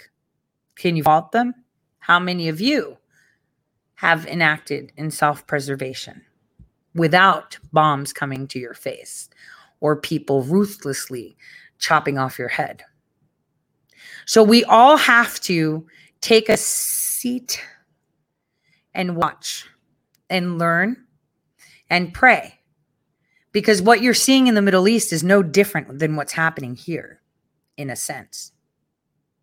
So there is less good being shown. Standing on the moon, I can tell you 63% of what this biodome puts out from humanity is evil. The rest is good. And not because good isn't as strong, but it's not as prevalent. And we have to remember that because we live in very polarized times right now. And people like to take a side. This is why people beat the shit out of each other at soccer games in Europe. They could be having drinks outside of, you know, the stadium and then the minute West Ham loses, they'll lose their shit and they'll start beating each other up to death.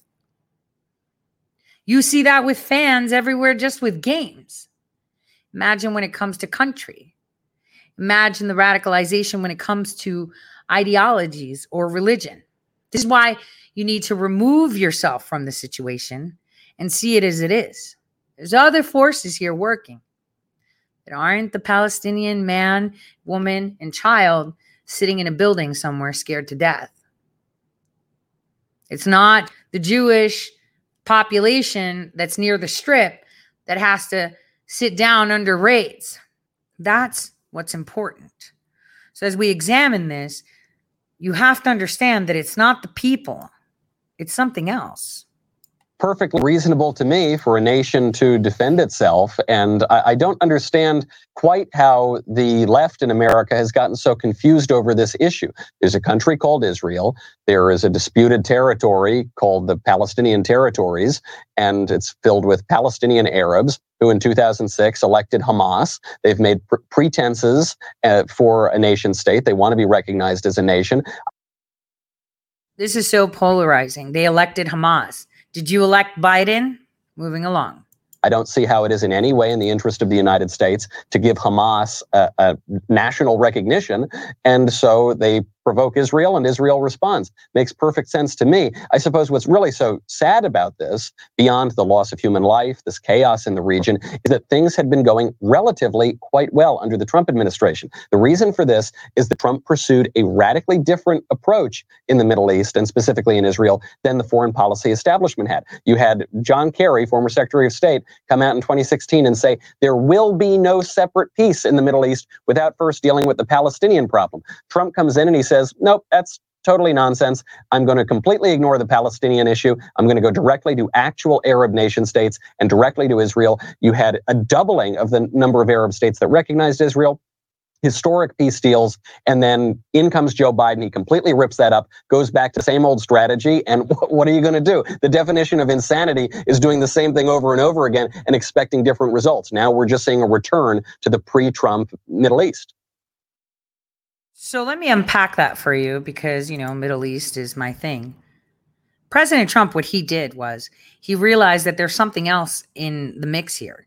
It's not the Israelis and it's not the Palestinians, it's something else. So what he did was he went to the Arab nations and he said, listen, stop funding shit like this. We gotta we gotta sort this out. This is bullshit. These people have been there for a while. They want to be independent.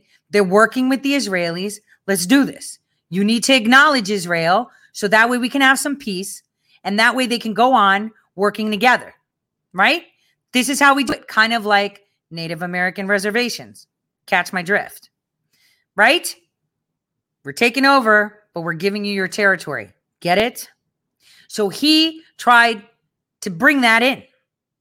Joe Biden comes in with a sledgehammer and completely fucks it up by breaking any relations we had with these Arab nations.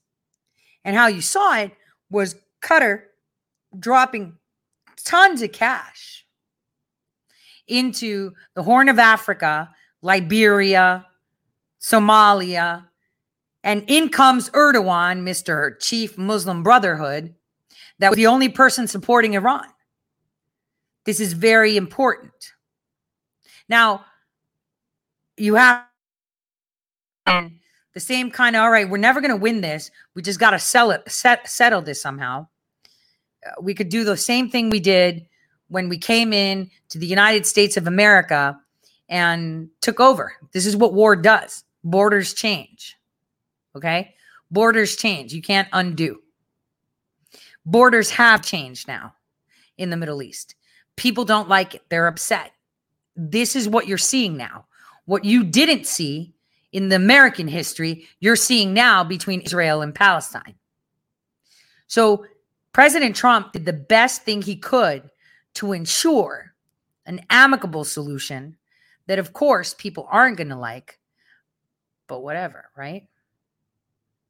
It is what it is. It's not our war to fight, but we need neutralization of what's bringing up all this turmoil in the Middle East.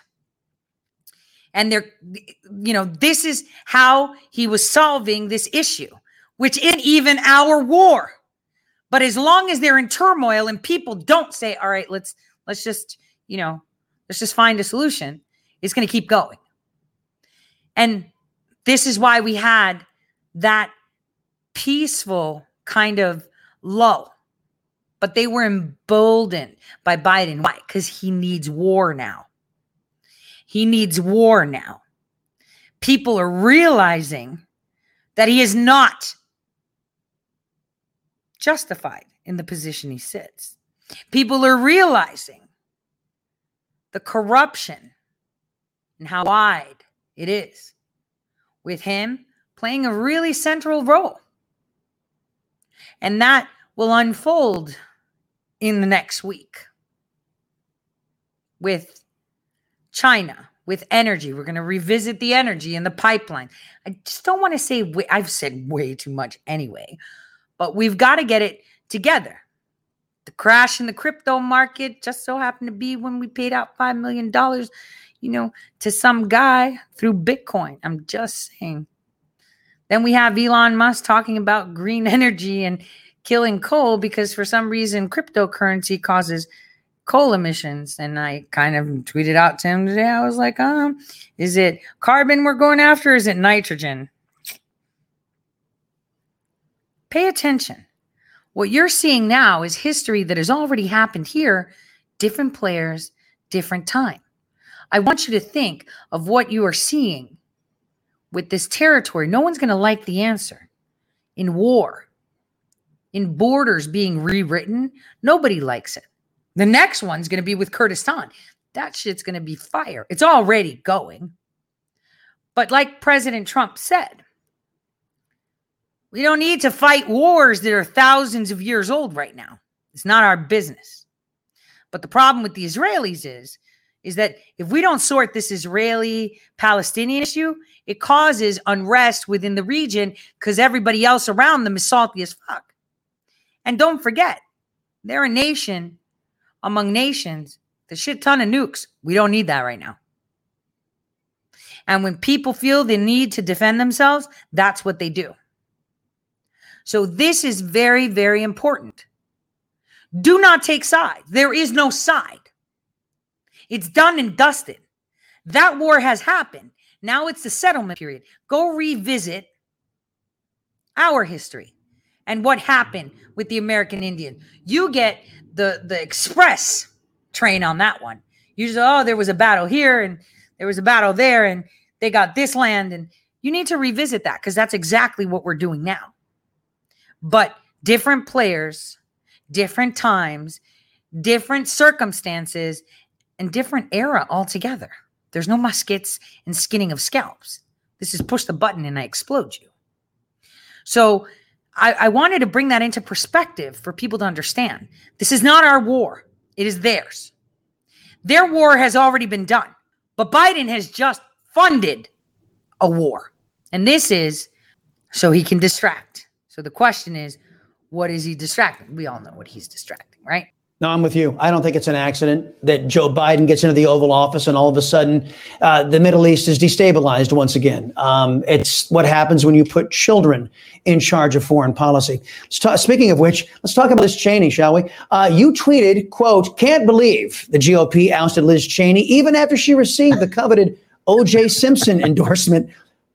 By the way, great line. I love that. But but I think Cheney and her Surrender Caucus is indicative of a bigger problem the Republicans have, no? Of course. And at this point, uh, Liz Cheney has spent most of her time going to left wing news outlets, spouting left wing talking points, using the same left wing cheap rhetoric, and attacking the conservative president and other other conservative members of the House. So so certainly th- she has no business running in Republican leadership in the House. The, the problem though with Republicans is that Republicans always manage to clutch defeat from the jaws of victory. So they finally oust Liz Cheney. No one, even her squishy buddy Adam Kinzinger, was going to defend her.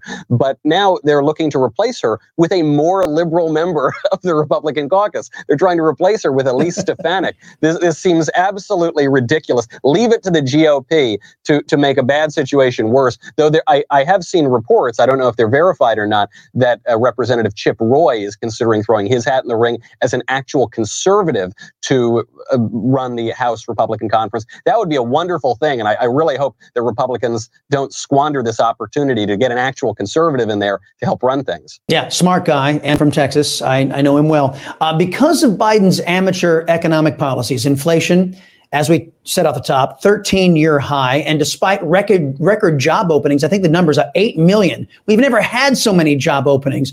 Employers can't fill those jobs. On my radio show this morning, I spoke with Glenn Hamer, CEO of Texas Association of Business. Listen to this.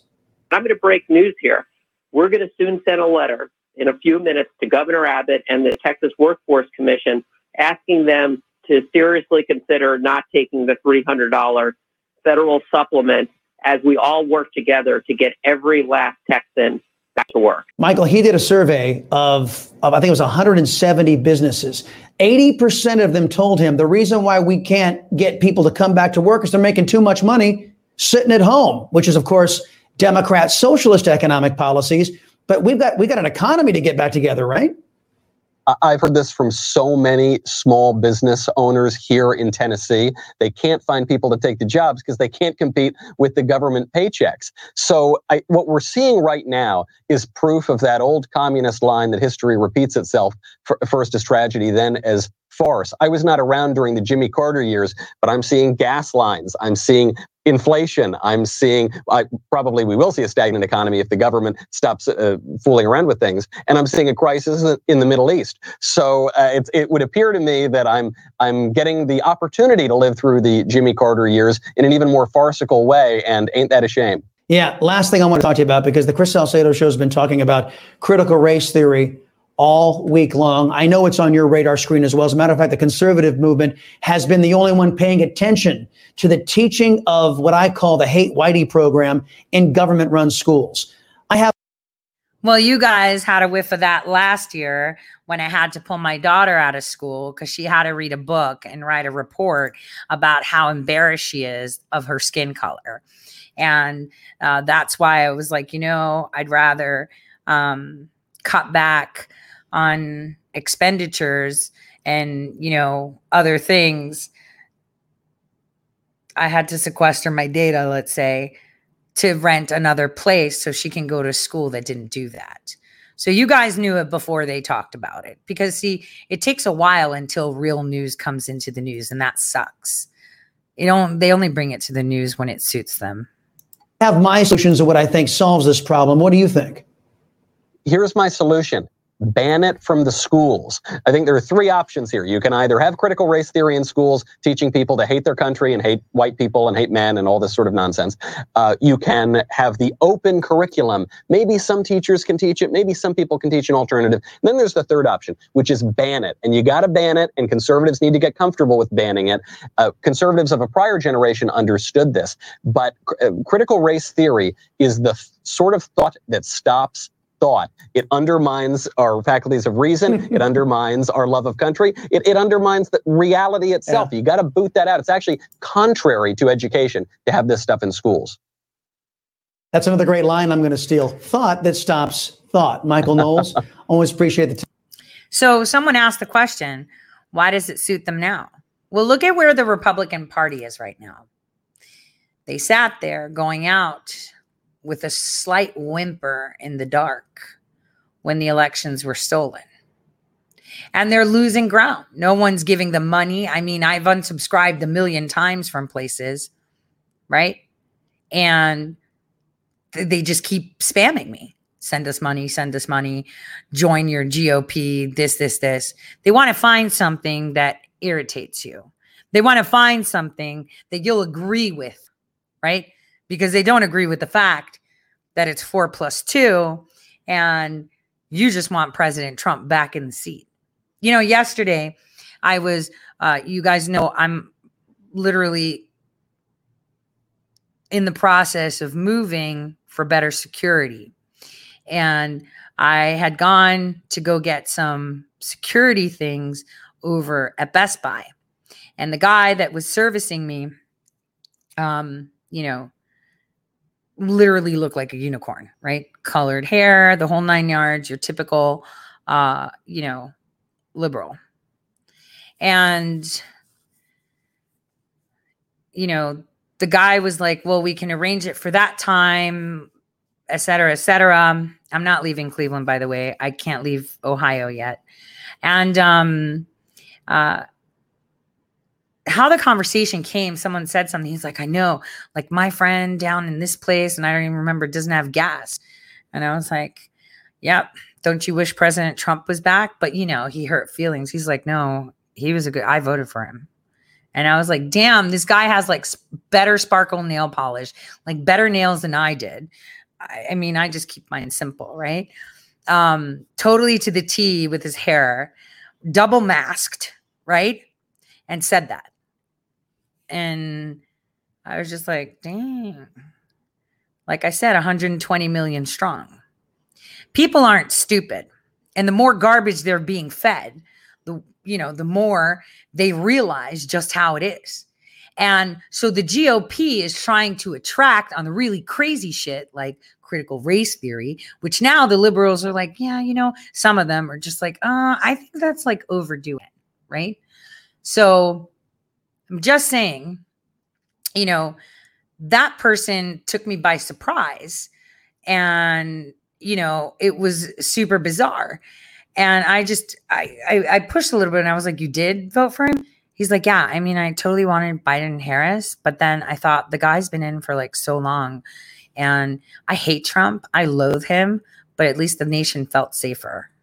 And he said that out loud and i was like wow that's that's that's really important. He's like yeah i don't tell my friends that though. So amongst themselves, they tell each other that they hate Trump and they voted for Biden, but they never did. And you know who voted for Biden? It's the old same haircut ladies that you know you could tell are the apologetic ones. The ones that you could be like are you offending me right now? And they get all flustered and shit right? Uh, those.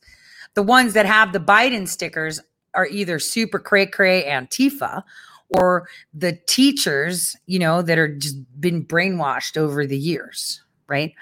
Um, so I like to use the word uh, I'm offended. I, I, totally use that all the time. And now at the local Costco, where's it? I think in Strongsville, their manager, Josh, already knows me. He greeted me to the door yesterday when I went to go get water. Your mask. And I was like, CDC said I don't have to wear it, but okay, Karen fuck's sake, Nazi. that's exactly what I said and walked off. Like that's all I say now to that guy. He's just totally knows. I'm so upset with all of this. I get so irritated, you know. Very well, yesterday I was a hot mess anyway. So it was bad that Josh, whatever his name is, walked up to me and wanted to talk. All I call him is Karen. Um, I was really, really, really upset. Um, literally, I was disheveled. That Mona Lisa picture, she looked better than me because uh, I was everywhere yesterday. I had so much.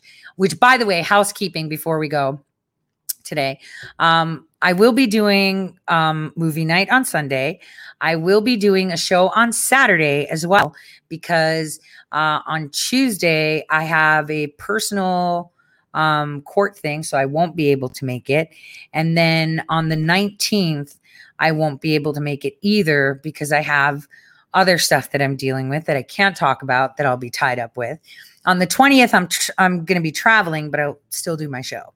So I just wanted to say, um, you know, the 18th is going to be a great day for me. I'll share it with you guys on the 20th. Um, maybe I can do an extended tour um, where I'll be traveling.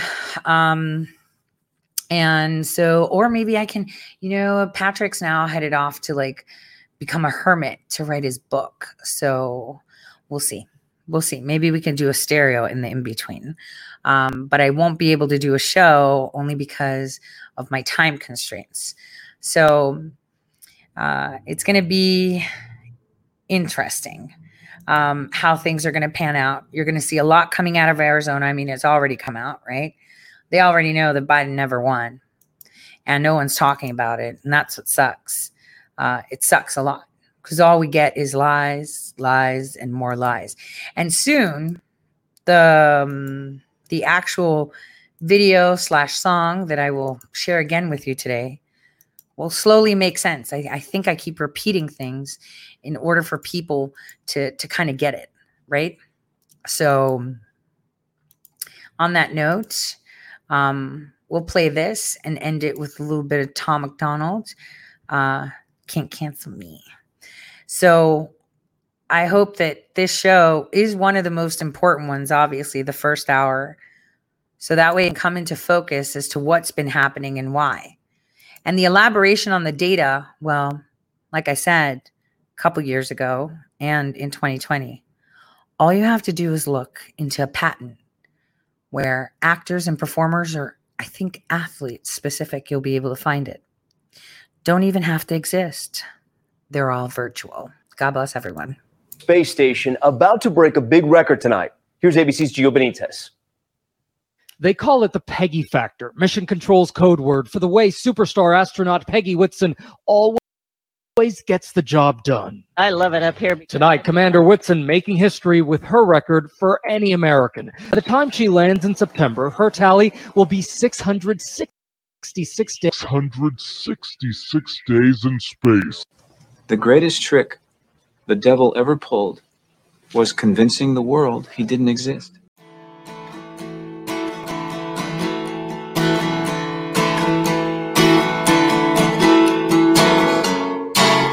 I could turn the page and time that I'd rearrange just a day or two. Close my, close my, close my eyes.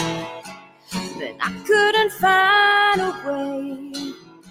So I settled for one day to believe